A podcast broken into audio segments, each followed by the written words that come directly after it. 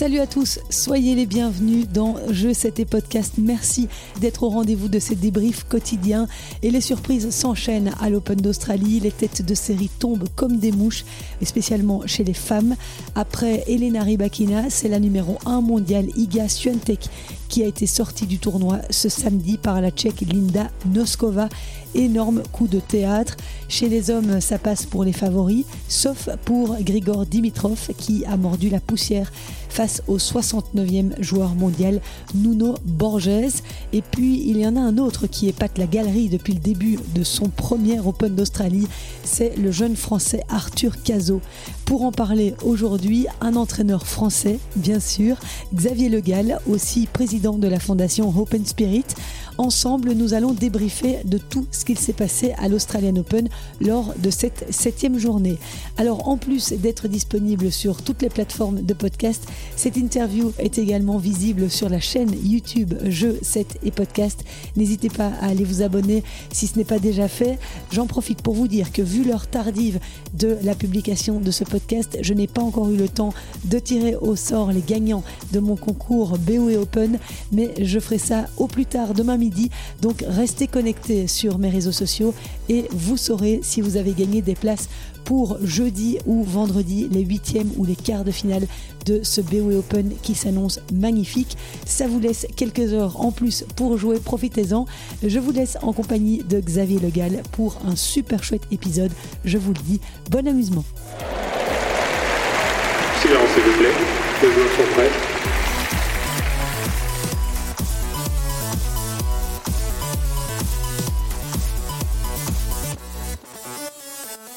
On accueille aujourd'hui Xavier Le Gall. Merci d'avoir répondu présent, Xavier, comme toujours, à mon invitation dans ce jeu, c'était podcast spécial Australian Open.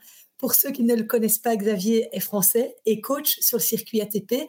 Il a notamment travaillé aux côtés d'Enzo Cuoco et de Geoffrey Blancano, deux joueurs français euh, de la même génération, qu'Arthur Cazot, euh, qui est la révélation hein, de cet Open d'Australie. Euh, Xavier est aussi le directeur technique de la fondation belge Open Spirit. Et puisque cet Australian Open est en train de prendre un petit accent français, avec trois Français en deuxième semaine, eh bien, je me disais qu'il était l'interlocuteur parfait.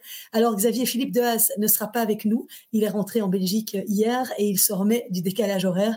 Il sera de retour euh, dès demain ou lundi s'il émerge un jour. Mais donc, euh, rentrons euh, tout de suite dans le vif du sujet avec cet incroyable parcours d'Arthur Cazot, qui s'est qualifié pour les huitièmes de finale de l'Open d'Australie cette nuit en battant assez sévèrement Talon Grigsport en 3-7 6-3, 6-3, 6-1. Talon Grigsport, qui est le joueur coaché par euh, le Belge Christophe Vliegen. Et au deuxième tour, Arthur Cazot avait sorti Holger Rune, huitième mondial. Donc, c'est vraiment la sensation de ce tableau masculin. Première fois qu'il participe à l'Australian Open et première fois qu'il franchit un tour. Est-ce que tu peux nous en dire un peu plus sur ce jeune homme de 21 ans, originaire de Montpellier? Écoute, euh, c'est la même génération euh, que si je me trompe pas, euh, Harold. Euh, ils avaient fait la finale l'un contre l'autre à l'Open d'Australie en, junior il y a quelques années. C'est un jeune joueur donc qui est lui aussi un petit peu plus vieux que la génération fils Van Hache, Mpechi, mais, mais c'est un, un, jeune joueur qui, qui, a beaucoup de talent, qui a été beaucoup blessé ces, ces, deux, trois dernières années et, qui là, depuis un an, est vraiment, vraiment sur la pente ascendante. Euh, beaucoup, beaucoup de progrès euh, depuis qu'il a changé de coach aussi.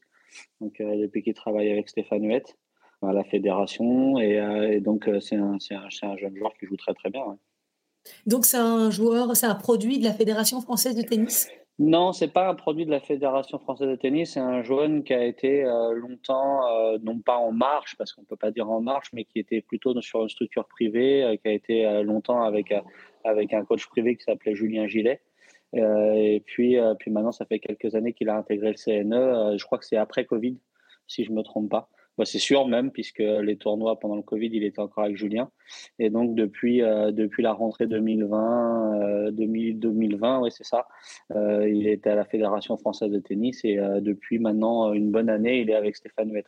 Et Stéphane Huette, que tu me disais hors antenne, que tu connaissais très bien oui, c'est un, très bon copain. Et, euh, euh, on se connaît depuis maintenant quelques années. C'était l'ancien coach de Fiona Ferro. Donc c'est lui qui avait fait rentrer Fiona Ferro dans le top 100 au moment où elle était un petit peu loin de loin loin loin au classement. Il l'avait fait remonter de la 250e à, top 80, je crois. Et donc on s'est on s'est rencontrés à ce moment-là. C'était il y a, a 5-6 ans sur le circuit et, et on est on est assez proches. C'est un conte de fées euh, qu'ils doivent vivre là euh, parce que euh, il était Arthur Cazot 122e mondial et il était invité par les organisateurs dans ce tournoi. Est-ce que tu sais pourquoi il a été invité? Parce que c'est un échange de wildcard avec la Fédération française de tennis.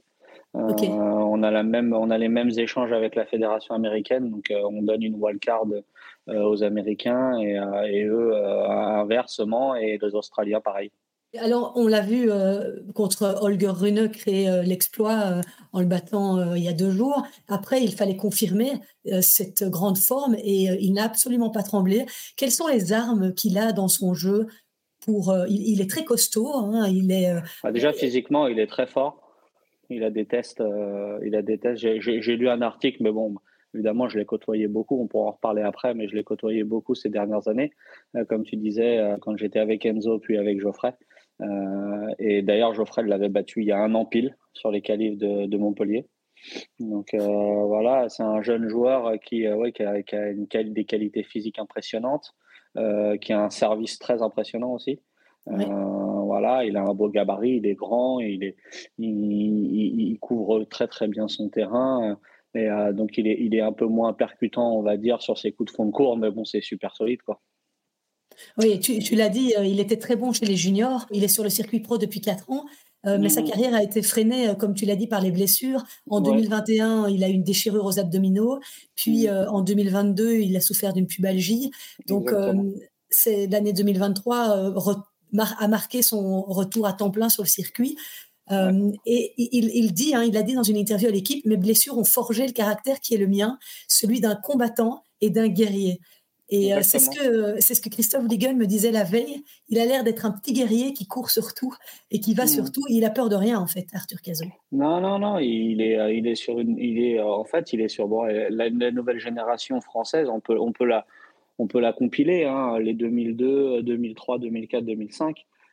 si tu veux, c'est une génération qui, a, qui, a, peur de rien, qui, qui, se bagarre. Alors lui, il a été un peu freiné par, par les blessures, mais il a quand même été très fort en junior. Et puis, euh, et puis ça fait quand même maintenant un an que un, an qu'il joue très très bien. Il a très bien joué sur les challengers en, Thaïlande il y a un an.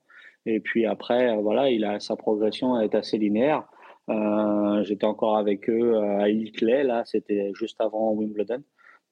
J'avais eu justement une longue conversation avec Stéphane, son coach, par rapport à sa progression. Et donc, voilà, c'est un, un, jeune qui, qui, monte, qui monte, qui n'est pas quand tu le vois jouer, c'est pas le gars le plus impressionnant, mais, mais par contre, euh, par contre, c'est solide, euh, ça sert bien, euh, ça retourne beaucoup. J'ai vu le match par contre sur Holger. Voilà, il a, il, a, il a rien donné. Il a tiré des passings bout de course. Dans le dernier jeu, il en fait deux incroyables. Donc c'est vrai, vraiment bien. Il, est, il, est, en forme.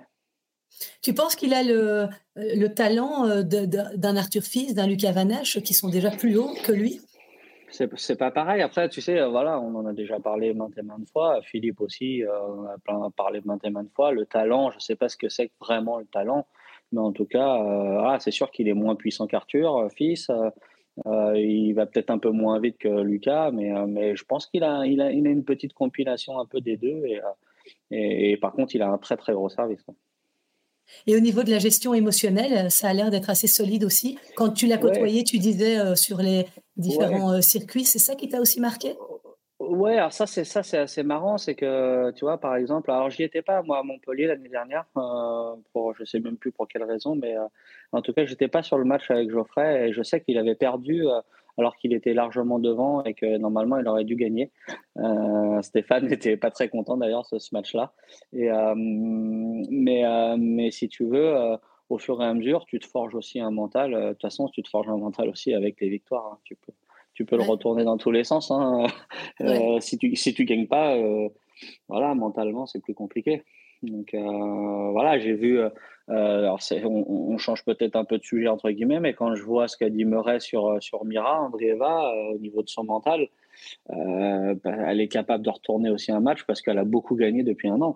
Ouais, c'est sûr que c'est avec la confiance évidemment qu'on arrive à, à, réaliser ce genre d'exploit. Exactement. Et puis, et puis bon, après voilà, je ne vais, pas, je vais pas trahir des secrets euh, vraiment euh, par rapport à ce qui se passe à la Fédé sur, sur, sur le projet Caso ou quoi. Mais tu vois, ce n'est pas le jeune à qui on a tout donné euh, parce que il était vraiment le meilleur comme un maillot ou comme un Van ou comme un fils. Et donc ça aussi, il était un petit peu dans l'ombre de ces joueurs-là. Et donc ça, ça forge aussi, hein, quelque part. Hein. Tu vois, tu as envie de prouver. Mm. tu gagnes beaucoup de matchs, tu progresses, on t'a donné une wildcard. Et, euh, en plus, je sais qu'il a, il a, il a, il a étoffé son team. Il voyage beaucoup avec un nouveau kiné euh, que, que, je connais bien aussi parce que c'est euh, c'est l'ex-petite amie d'une coach qui a travaillé pour Open Spirit. Donc, donc voilà, si tu veux, à un moment donné, il n'y a pas de secret. Quoi. Tu vois, tu travailles, tu travailles dans l'ombre, tu as des ambitions, tu as des qualités. Tu as, un team autour de toi qui est stable et qui est ambitieux et qui, et qui est sérieux ça devrait passer. alors là, pour prouver euh, qu'il était euh, bel et bien là, euh, il l'a bien prouvé. Le voilà en huitième de finale dans cet Open d'Australie. Et il aurait pu retrouver un autre Français au prochain tour, Hugo Humbert, mais ce n'est pas le cas. Malheureusement, Hugo Humbert s'est incliné face au neuvième joueur mondial, Hubert Urcax, très solide. Euh, le Français avait pourtant bien commencé la rencontre en gagnant le premier set 6-3, mais il a concédé les trois euh, manches suivantes face à un Urcax qui, comme d'habitude, était très solide au service. Dans l'échange, il a pris plus l'initiative, il a joué plus vite en empêchant Hugo de, développer son jeu. Euh, il a commis plus d'erreurs.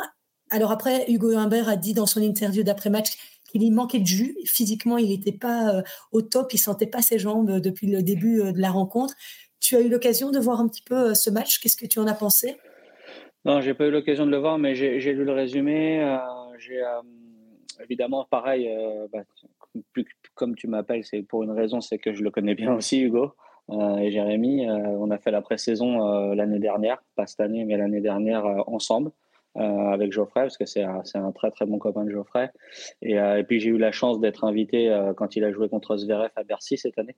donc voilà. Et, et bon, on sait qu'il a été malade avant tournoi et, et c'est toujours compliqué dans ces conditions. À Melbourne, quand tu as des petits pépins physiques, tu as du mal à récupérer quoi qu'il arrive, tu vois. C'est toujours très chaud. Euh, et donc, euh, c'est toujours, toujours un peu compliqué. Et puis, bah, en face, sur case, euh, voilà, ça fait quand même quelques, quelques mois, voire quelques années maintenant que le mec, il est là, il est solide, il sert bien. Et, puis, Hugo, s'il manque un peu de jus, c'est difficile pour lui d'aller développer toutes ses qualités de d'attaquant, de puncher, tu vois, c'est voilà, il a mmh. besoin d'un jeu de jambes au top, quoi. Oui, oui c'est ce qu'il disait, hein, qu'il lui avait pris vraiment le temps mmh beaucoup de temps et qu'il n'avait pas l'occasion de s'organiser et, de pouvoir répondre à la vitesse de balle de, de Urcax, qui, euh, comme tu le dis, hyper régulier. C'est son cinquième huitième de finale. Ouais, ouais, ouais euh, c'est ça. Oh. Ouais, c'est ça. Et puis si tu, si tu vois, Hugo, il n'a pas non plus de plan B, entre guillemets. Enfin, la plupart non plus, d'ailleurs, n'ont pas de plan B dans le sens où ils essayent d'imposer leur jeu. Euh, c'est compliqué pour Hugo après de courir après la balle. Tu penses que Arthur a les armes pour bousculer Hubert Urcax Écoute, je sais pas. Honnêtement, euh, je sais pas parce que euh, Arthur, Arthur, il est tout neuf là. Tu vois, il n'y a pas de, il a pas de comparaison. Euh, autant sur un talon, voilà, tu sais qu'il peut aller l'embêter, bah, il l'a écrasé même. Ce qui était, enfin, ce qui est quand même pas forcément certain à la base, si tu veux, mais avec la confiance qu'il a emmagasinée, là, il peut, il peut aller embêter tout le monde voilà, encore une fois, ça va dépendre surtout de la qualité du service de Urcas. Euh, euh, mais c'est nouveau pour Arthur, c'est un huitième de finale. Après, il a très beaucoup confiance en lui et, avec la confiance des résultats en plus, euh, ça, peut faire vraiment mal. Donc voilà, je ne m'aventurerai pas sur un pronostic, donc ça veut dire qu'il peut quand même aller l'embêter. Oh, je te reconnais bien là. Pas courageux, hein, Xavier. Allez, tu peux y aller, tu peux te lancer. ah, je mettrais, je, mets, je, mettrais les, je mettrais quand même Urcas, tu vois, mais euh, parce qu'il a un peu plus d'expérience et parce que parce qu'il a quand même joué beaucoup de gros matchs. Euh, il a quand même gagné des, des gros tournois en fin d'année. Donc, je mettrais quand même Lurkas, mais, mais je pense que ça va pas être si facile que, que ça.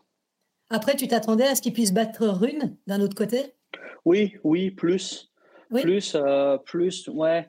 Euh, c'est dur ce que je vais dire, mais je suis pas, je suis pas fan, tu vois. Holger, euh, il, a, il a fait, évidemment, il a été numéro 4 ou 5 mondial, donc il joue très très bien. Il n'y a aucun, il y a aucun souci là-dessus. Mais tu vois, il est moins percutant. Alors on voit toujours ses vidéos, il frappe très fort en coup droit à l'entraînement et tout ça.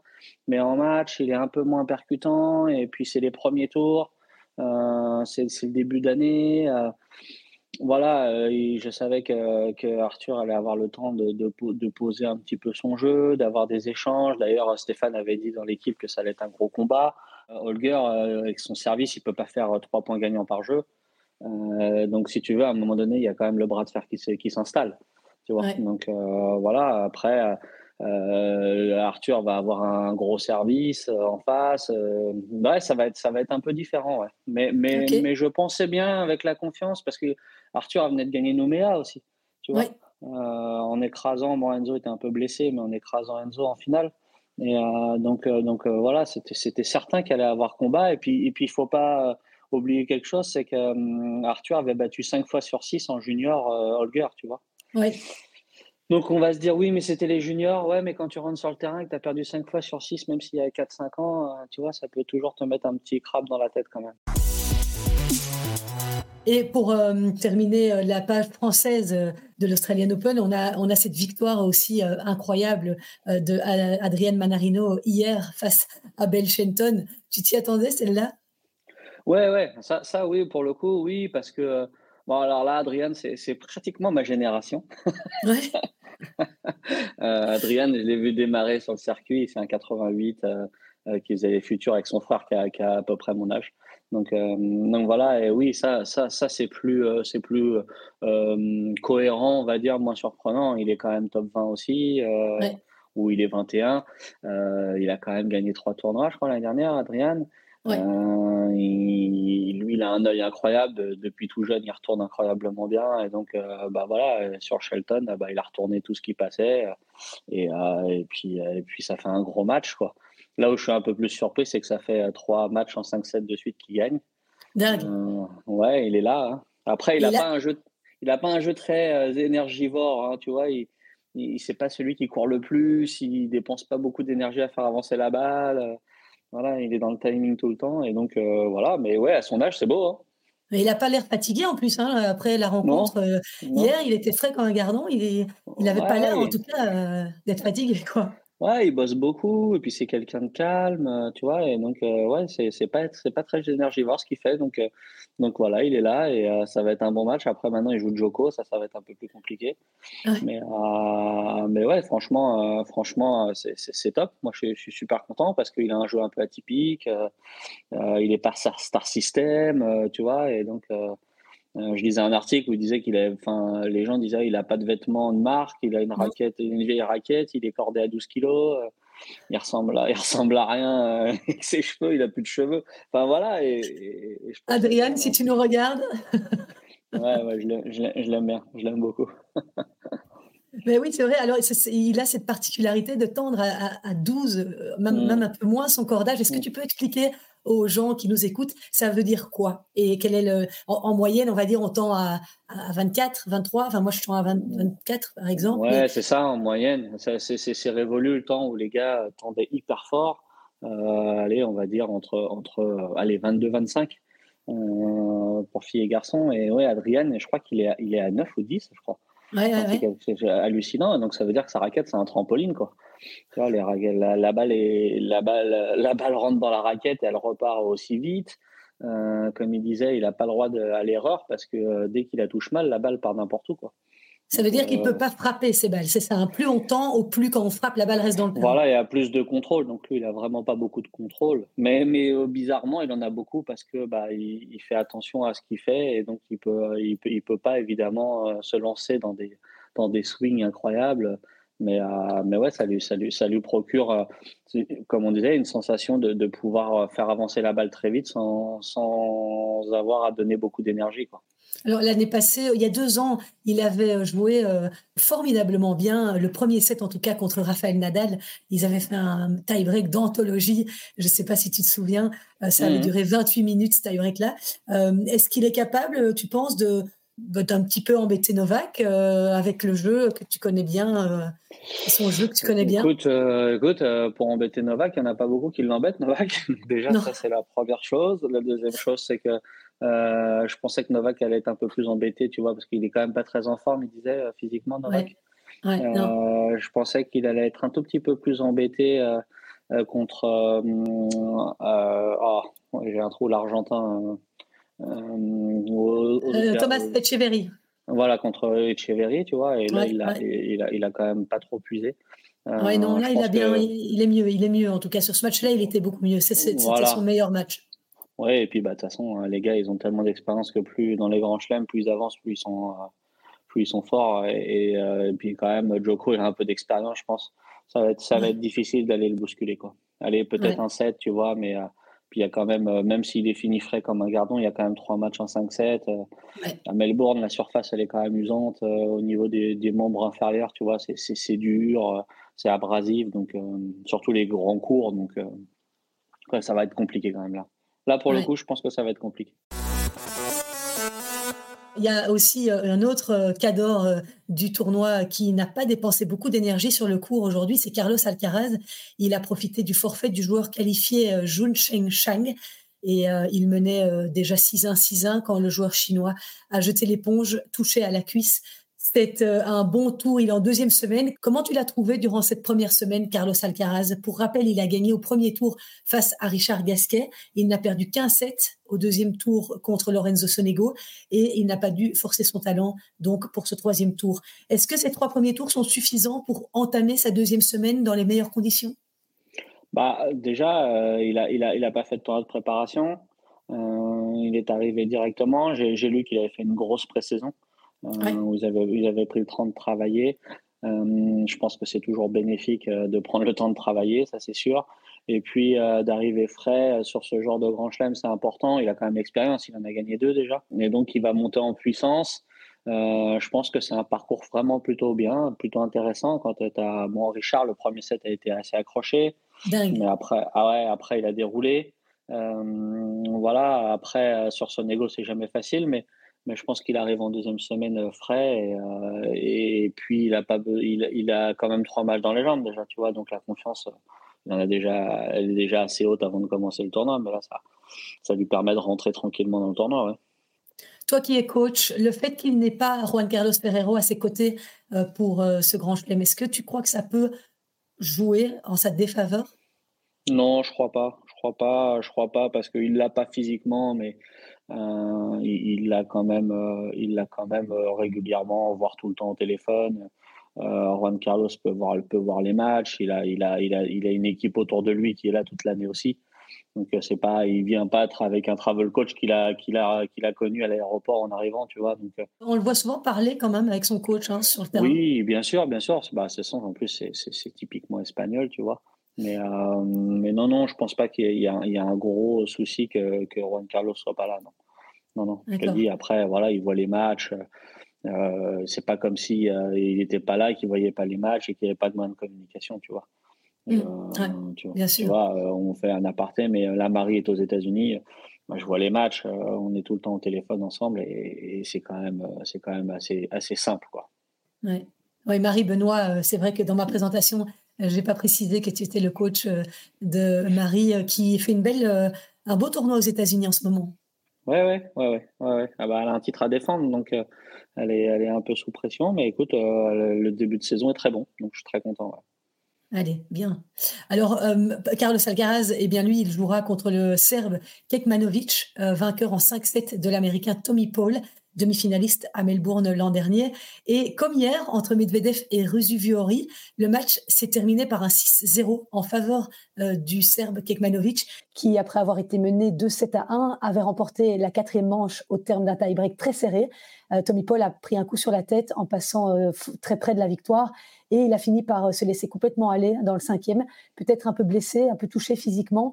Il lui manque de l'intensité dans les moments importants. Tommy Paul, il ne fait pas toujours mal avec ses frappes. En tout cas, Kekmanovic, 60e mondial, atteint les huitièmes de finale pour la deuxième fois de sa carrière. En 2022, il avait été sorti en huitième par Gaël Monfils, justement. Et donc, eh bien, il n'y a plus qu'un Américain dans le tableau, et ça c'est assez étonnant. C'est Taylor Fritz qui a battu Fabienne Marozan en 4-7 et il, jouera au prochain tour contre Stefanos Tsitsipas. Alors Cameron Norrie s'est aussi imposé contre Casper Ruud. Ouais, belle surprise simplement parce qu'il n'avait jamais, gagné contre le Norvégien en trois confrontations. Et avant de monter sur le terrain, Norrie avait expliqué dans la presse euh, que euh, face à ce joueur-là, il devait se montrer plus patient.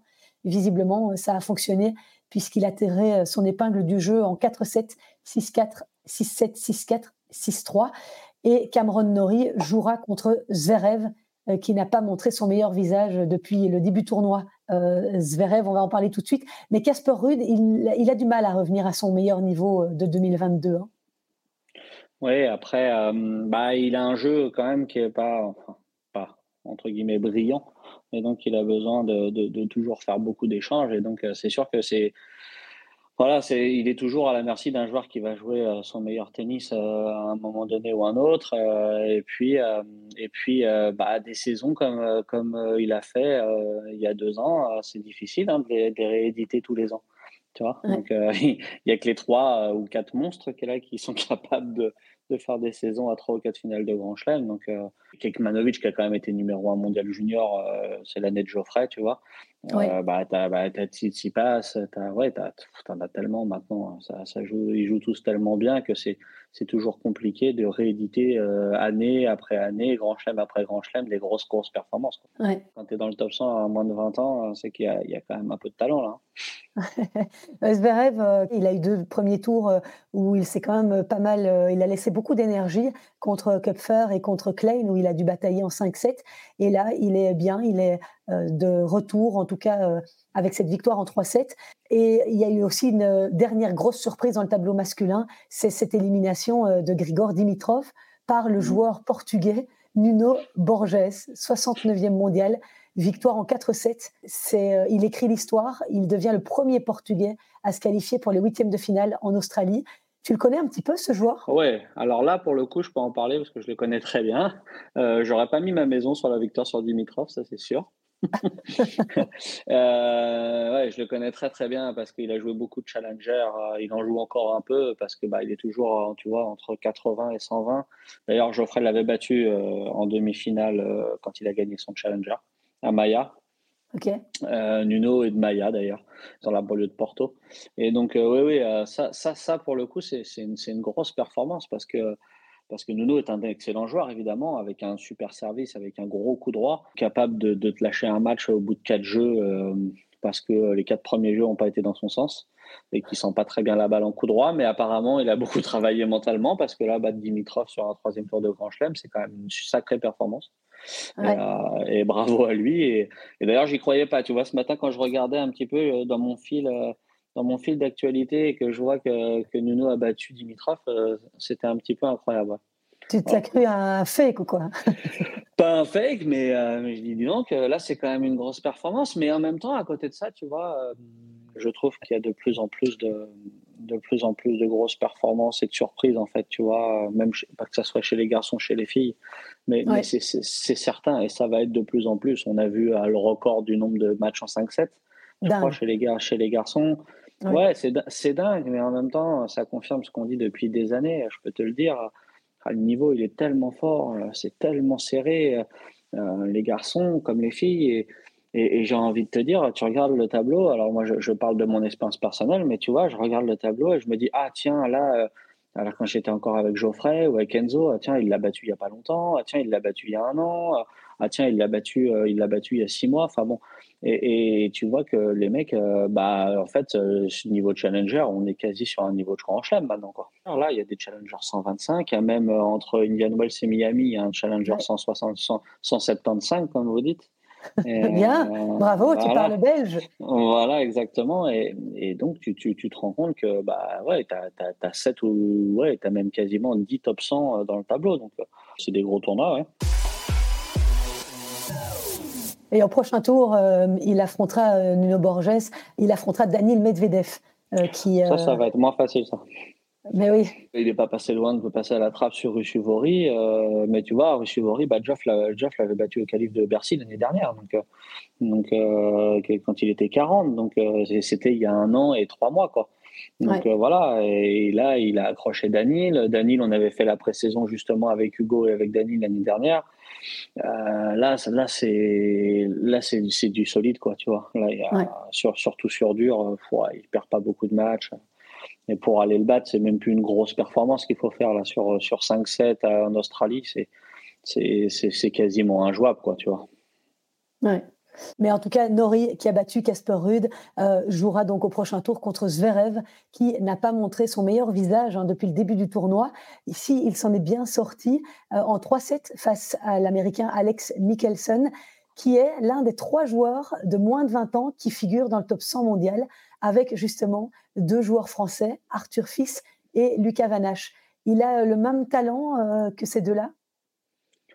Ah, c'est un talent un peu plus à l'américaine, euh, grand, euh, grand qui frappe fort, qui sert fort, qui voilà, pareil, encore une fois, avec l'insouciance de sa jeunesse, ça, ça, peut, ça peut faire très mal. Bon, écoute, j'espère qu'ils ne nous écoutent pas, hein, ces joueurs, parce qu'ils vont, ils vont pas monter sur le terrain avec beaucoup de confiance. c'est sûr, que sûr que si je lui en parlais, je lui dirais pas la même chose. Mais... Non, j'imagine. mais, mais, tu sais pas que je, c'était podcast et écouté mondialement. Hein. Oui, je sais, je sais, je sais, je sais. Peut-être que Nuno nous écoute, mais. Euh, voilà. avec le traducteur dans l'oreille. Voilà, exactement. Euh, je, te propose, je te propose de passer aux, femmes, Xavier, euh, mhm. parce que là aussi, hein, c'est l'Australian Open, enfin là aussi, encore plus l'Australian Open de toutes les surprises.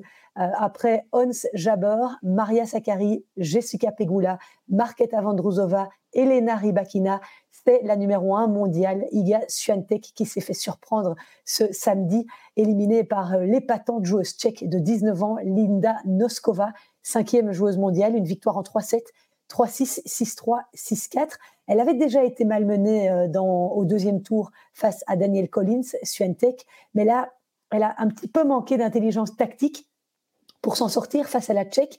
Et euh, c'est vrai que c'est euh, une énorme surprise dans ce tableau qui s'ouvre clairement, euh, dans ce haut tableau-là, on n'a on a plus vraiment de favorites, euh, puisque Ribakina euh, a sauté, Swiatek a sauté. Swiatek, ça te surprend qu'elle puisse ne pas... D'habitude, elle enchaîne les, les, performances coup sur coup. Ici, elle était un peu plus fébrile. Hein. Ouais, bah, surprenant. après, oui et non, encore une fois, on en revient. Il y a quand même le tennis féminin, comme le tennis masculin, commence à se densifier.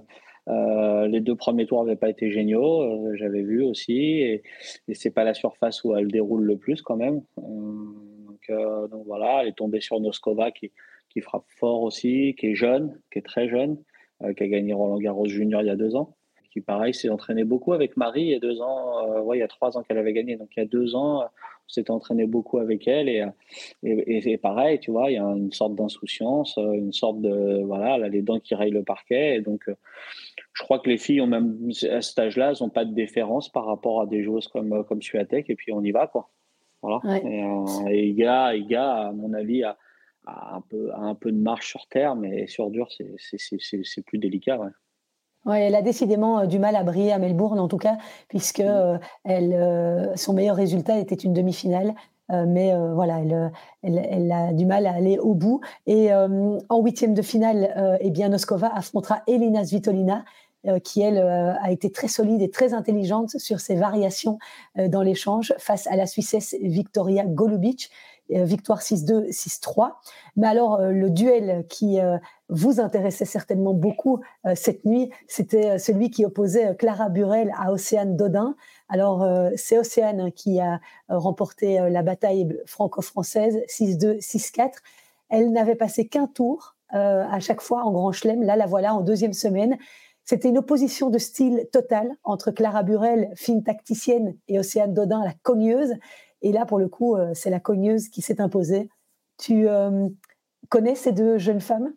Très bien. Euh, un, tout petit peu moins, un tout petit peu moins Océane, mais, très bien Clara, puisque Clara, c'est une 2001. et surtout, c'est une Bretonne. Et, et donc, quand je travaillais pour la Ligue de Bretagne, elle était évidemment là. Donc, elle était avec nous sur, sur tous les tournois quand elle était toute petite. Donc, ça, je te parle de ça en 2011-2012. Donc, tu vois, elle avait 10-11 ans. Ouais. Et, euh, et, puis, bon, après, évidemment, je l'ai suivi, euh, je, la, je, la, je, la, je, la, suis évidemment depuis des années, et voilà, je la connais très bien, et, euh, et elle me fait beaucoup rire d'ailleurs, par cette, ce détachement qu'elle peut avoir. Euh, elle est un petit peu atypique sur le circuit. Et, euh, ouais, c'était, c'était un, apparemment une belle opposition de style. je pensais que vraiment Clara allait être au-dessus. Ah ouais. euh, de par son expérience, de par, euh, de par ses matchs précédents, surtout contre Pegula, euh, de par son tennis un petit peu. Et, et Océane a réussi à passer au-dessus avec un jeu euh, où là, on parlait plan A, plan B. Là, il n'y a même pas de plan A, plan B. là, c'est, je, je, tape sur tout ce qui bouge. Et, que Pire que Caroline Garcia Ah oui, oui, rien à voir, rien à voir. Rien à voir. Bah, elle est plus, elle est, elle est, elle, la balle va même limite. J'ai l'impression que des fois, elle va plus vite elle met tout ce qu'elle a sur toutes ses frappes, tu vois, Océane. Et, euh, et Océane, tu vois, euh, bah, elle le disait d'ailleurs que Clara voulait pas s'entraîner avec elle. Euh, et, et, c'est pas que Clara, c'est quasiment 100% des joueurs ne veulent pas s'entraîner avec Océane. Ouais. Mais oui, j'ai reçu un message d'un fidèle auditeur euh, qui euh, me demandait si, euh, via mes contacts, je ne pouvais pas essayer de trouver un sparring pour Océane parce qu'il cherchait une gauchère pour s'entraîner avec elle et il, ne trouvait personne. Oui, c'est ça, c'est ça, c'est ça. Mais si tu veux, je, cite souvent, je cite souvent Océane quand je travaille avec bah, des joueuses. Hein, parce que parce que très souvent, tu vois, tu demandes à une joueuse de lui dire euh, bah, un exemple tout, simple, mais tu vois, la volée, euh, j'aime bien quand il y a une, deux volées, et puis la troisième, on essaie déjà d'aller terminer le point, même si c'est l'entraînement, même si c'est l'échauffement. Et, euh, souvent, ce qu'on me dit, c'est euh, oui, mais je peux pas faire ça parce que j'ai une sparring en face, enfin une sparring ou une, une partenaire d'entraînement. Et je lui dis, mais, mais regarde, prends Océane, Océane, que ça soit, enfin, c'est n'importe qui en face, elle s'en fout, elle. Son, son jeu, c'est de taper fort dans la balle, et ben elle tape fort dans la balle. Donc euh, voilà, c'est pour ça qu'elle a du mal à trouver euh, certaines sparring. Ouais. Ah oui, ok, d'accord. Parce que ouais, je me demandais ouais. pourquoi les gens euh, étaient un peu réticents. Ah bah elle frappe dans tout comme une mule et voilà donc ça rentre ça sort et donc bah on sait bah Océane elle a déjà été top 100 aussi hein, tu vois elle a, elle, je crois qu'elle a été elle a, elle a, été 50 ou 60 Océane elle a gagné un, elle a gagné un 250 euh, C'était à Québec, si je me souviens bien. Et donc, euh, donc c'est pas une joueuse qui vient de nulle part, et, euh, mais elle a un jeu qui est vraiment très instable. Donc, euh, il faut arriver à trouver la stabilité et personnelle et, et et que toutes les, les étoiles s'alignent. Et, et, sur un tournoi comme ça, bah là, c'est à Melbourne, c'est encore mieux, quoi. Oui, parce que Clara Burel, elle était mieux classée, elle est 51e et mmh. Océane Dodin 95e. Mmh. Mais euh, par contre, quand je fais la comparaison pour rire avec Caroline Garcia, euh, où est-ce où est différent? Parce que Caroline aussi aime bien frapper dans tout. Ouais, alors Caroline, la différence c'est que elle, elle est quand même super offensive aussi, tu vois. Euh, une Océane, elle est derrière sa ligne, elle frappe très fort de derrière sa ligne, alors que Caroline essaye d'aller l'enchaîner vers le filet, d'aller prendre le filet. Voilà, c'est c'est un, un tout petit peu différent, euh, mais euh, c'est très ressemblant quand même. ok. Ok, mais en tout cas, elle aime bien, euh, Océane Dodin, elle aime bien la surface. Elle a dit euh, la rapidité des cours à Melbourne lui conviennent très bien. Et ouais. euh, en huitième de annexe. finale. Ouais. Pour annexe. Ah oui, oui, parce ouais. que maintenant, elle va se retrouver sur un grand cours. Ça va être un peu différent. Ça va être c'est un peu différent. Et c'est vrai qu'à Melbourne, la, la, particularité à Melbourne, c'est que, bon, bon je ne trahis pas de secret, hein, il fait chaud, euh, il y a quand même un peu de vent. Et en fait, les, les cours euh, annexes sont un tout petit, sont beaucoup plus rapides que les cours euh, centraux parce que les cours centraux ils les refont régulièrement, tu vois. Et ouais. donc tu te retrouves sur des cours annexes, des fois tu as l'impression que c'est de la glace, quoi, tu vois, ça brille et, et, et pour Océane, bah, c'est parfait, quoi. Ouais. Oui, c'est ce que Steve Darcy nous expliquait euh, l'un des premiers jours quand on l'a reçu. Effectivement, mm -hmm. c'est intéressant. Euh, et donc maintenant, elle va affronter Qin Wenzheng, euh, la joueuse -hmm. chinoise 15e mondiale, qui a battu euh, non sans mal sa compatriote Yafan Wang, moins bien classée qu'elle. Une victoire à l'arrache, gagnée 18 au super tie-break. Ça, c'est toujours laid hein, pour celui qui est en face. c'est toujours là. ça, c'est sûr. Mais ouais, là, ça va être un autre niveau. Là. Elle, joue, elle joue très bien. C'est l'ancienne joueuse de, de Wim Fissette. J'aime beaucoup cette joueuse d'ailleurs. Et là, ça va être un petit peu plus difficile. Maintenant, encore une fois, Océane, je te dis. Je, si elle est dans un bon jour Ouais, regarde ses résultats, tu vas voir, elle va perdre des fois sur des filles, tu te dis, ah, c'est bizarre. Et puis, euh, et puis d'un seul coup, elle va, bah, elle est en deuxième semaine d'un grand chelem, quoi. Donc, euh, voilà, pour la première fois. Pour la première fois, euh, bah, ça fait quelques temps que ses résultats se stabilisent un peu, mais elle a quand même des fois, de temps en temps, des grosses défaites. C'est le souci qu'on a, c'est sur ce genre de joueuse, c'est de, lui faire accepter que bah, elle peut passer au travers pendant 7 ou 8 tournois et puis, euh, puis bah, finalement, on a besoin d'aller en péter un ou deux, quoi, tu vois. Enfin, allez, j'exagère, mais euh, pour être top 100, tu as besoin que de 7-8 gros résultats dans l'année. Donc, euh, si elle l'accepte, et, apparemment elle l'accepte de plus en plus avec sa maturité aussi, mm-hmm. et eh ben c'est ben parfait, quoi. Et je te le disais tout à l'heure, dans ce haut de tableau, tout est vraiment ouvert. Et Sloane Stevens a aussi été éliminée cette nuit face à Anna Kalinskaya, 25 ans, 75e mhm. joueuse mondiale. Euh, la Russe a remporté cette bataille en 3-7 après avoir perdu le premier au tie-break. Donc, euh, score final 6-7, 6-1, 6-4. Jamais Kalinskaya euh, n'avait atteint ce stade de la compétition. Et en huitième, elle retrouvera l'Italienne Jasmine Paolini, tombeuse d'Anna Blinkova, pour qui la très belle aventure se termine. Blinkova, c'est elle qui avait éliminé Ribakina lors de ce match complètement fou qui s'est terminé 22-20 dans le tie-break euh, du troisième. Euh, c'est euh, un peu triste hein, que Ribakina soit partie, parce qu'on avait évidemment envie de, de voir de quoi elle était capable dans cette Australian Open. De, ce que j'ai entendu, elle était un petit peu blessée. Ok. j'ai entendu ça. Et ouais, c'est un peu triste. J'adore cette joueuse. j'ai une histoire un peu particulière avec son coach en plus. Ok. Donc, depuis, Pourquoi? depuis. Parce que si tu veux, on s'est, on s'est rencontrés d'une manière un peu incroyable. J'étais en pré-saison avec une joueuse euh, à Miami, dans une petite académie à la Pro World, où il y avait, euh, d'où vient Osaka d'ailleurs, les deux, il y avait les deux sœurs Osaka à ce moment-là. Il y avait Sarah Zoa, qui était là aussi, la mexicaine.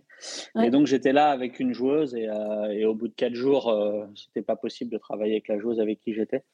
Donc, euh, donc si tu veux, euh, je suis parti, alors pas en courant justement, parce que j'ai pris le soin euh, de, de, trouver un entraîneur pour elle dans l'académie où j'étais.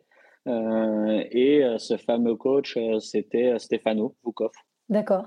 Voilà, qui, qui m'a dit, écoute, j'ai l'habitude euh, je suis aussi moi euh, des Balkans et donc ce genre de joueuse, je vais bien la gérer, t'inquiète pas. Et donc euh, voilà. Et, et au bout d'une heure, il s'est fait insulter comme moi. Donc donc donc je pense que ça n'a pas duré longtemps non plus avec cette joueuse. Et, et donc il était là, il coachait Sarrazwa, il coachait la sœur Osaka et maintenant il est avec Ribakina et, il fait de l'excellent boulot depuis trois ans quoi. Est-ce que c'est pas lui qui va un peu fort avec elle sur le bord du terrain? Si d'ailleurs il s'est enlevé des réseaux sociaux euh, parce que moi je communique régulièrement avec lui et là euh, l'autre fois je suis, je suis, tombé sur nos messages où il y avait plus d'utilisateurs on va dire euh, sur Instagram. Et, et, ouais je crois qu'il a été un petit peu voire souvent embêté par rapport à comment il lui parlait. Ouais, ouais c'est toujours ouais c'est elle a l'air d'accepter, euh, Ribakina. Elle n'a pas l'air de. Mais c'est quand même violent. Hein. Il y a des moments. Euh... Oh, je sais pas ouais, il paraît, il, il, paraît. Euh, il paraît. Écoute, écoute, tu sais, après, chacun sa méthode. Euh, soit les joueurs ou les joueuses acceptent, soit ils n'acceptent pas. Euh, en tout cas, il, il, a gagné Wimbledon avec elle. Il a fait finale en, Australie l'année dernière. Elle a été, ou elle est toujours numéro 2. Donc voilà, bah, la méthode marche entre eux. c'est peut-être leur façon de travailler. Tu sais, il y a eu Alizé qui était insupportable aussi, euh, euh, il y, a, qui a été très loin ou trop loin des fois. Euh, il y, en a beaucoup. On en a parlé la dernière fois avec Sam, Sumik. Voilà, il y a des coachs qui laissent passer, il y a des coachs qui laissent pas passer une seule seconde. Donc, et, inversement, au final. Ici, c'est lui qui. ouais, lui, il est un peu trash avec elle. Il ne va pas de main morte. Après, on n'est pas, on est, on n'est pas, euh, on n'a pas la même, euh, on n'a pas la même conception des choses parce qu'on n'est pas, non, on vient, on vient pas du même, euh, la même région du globe, tu vois. Et ils sont, ils sont quand même très durs, les coachs russes, slaves.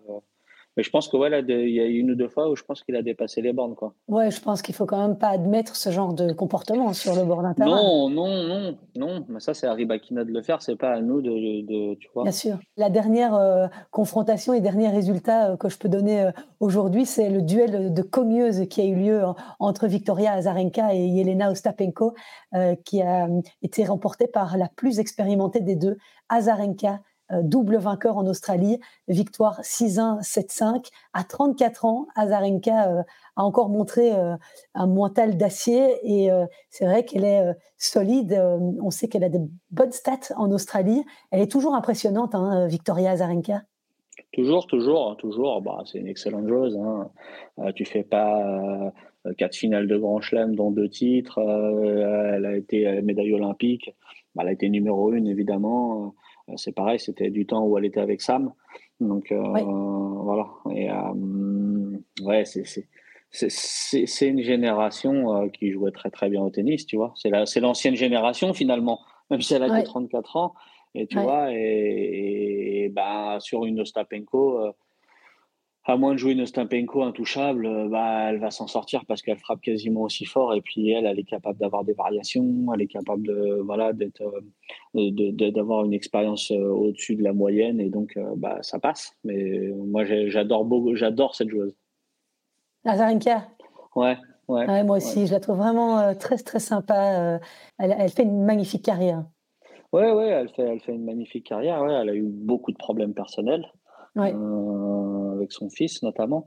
Euh, mais, euh, mais ouais, c'est une excellente chose. Hein. Franchement, bah, je te dis, euh, bah, quand elle a, elle a gagné l'Australienne en, 2000, en 2013 et en 2014, oui, c'est ça, 2013-2014, parce que j'étais aussi en 2014 avec eux.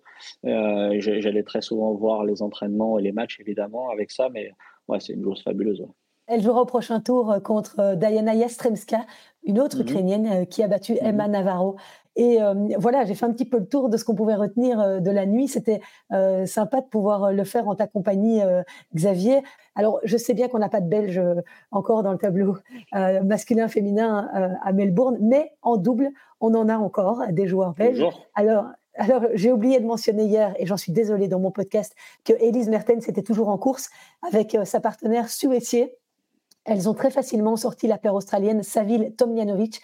Elles joueront au troisième tour les Italiennes Paolini et Errani pour une place en quart de finale. Et puis deux autres garçons sont toujours en course dans le tableau du double mixte. Sander Gille, associé à l'Allemande Laura Sigmund. Ils doivent jouer leur deuxième tour lundi. Et Joran Vliegen, associé à la Japonaise Shibahara. Il devait jouer contre Krishikova, mais étant toujours en lice en simple, elle et son partenaire ont été remplacés par la paire Arevalo-Matexans. Et donc, euh, s'il gagne, Joran Vliegen jouera contre son partenaire Sander Gille. Ce sera marrant ça de les avoir l'un en face de l'autre euh, dans un tournoi du Grand Chelem. En double messieurs, ils ont malheureusement été sortis au premier tour par la paire Zeng Machak. Voilà, comme ça au moins j'étais complète euh, pour ce onzième podcast déjà euh, de l'Open d'Australie. On te verra la semaine prochaine au BOE Open. Xavier, tu vas passer dire bonjour? Non, malheureusement, non. Non, en plus, j'aime beaucoup ce tournoi, mais non, non, la semaine prochaine, je suis avec Louis Van Erck. Alors, on ne sait pas tout exactement, soit sur un 15 000, 25 000 en Allemagne, soit il sera avec nous, il sera avec moi à Paris pour venir s'entraîner une semaine. donc voilà, il y a déjà des entraînements de prévus assez sympas pour lui. Euh, mardi avec Richard. Euh, ok. Voilà, et jeudi avec Enzo. Donc euh, voilà, je vais rester à Paris cette semaine et puis la semaine d'après, je serai en vacances. Ah, tu le mérites. merci, merci, merci. Ouais, ouais, et puis et puis je vais pas tarder parce que j'ai Marie qui est en train de jouer là, qui mène 4-0 sur, sur, sa demi-finale. Eh ben voilà. voilà. Mais, mais c'était un plaisir comme d'habitude. Ça tombe bien euh, que voilà, je vais te laisser partir. Merci d'avoir bon, bon BW Open et bonne fin de tournoi surtout. Oui, tout à fait. Merci beaucoup Xavier. C'est toujours super intéressant d'avoir ton, ton analyse, ton expertise.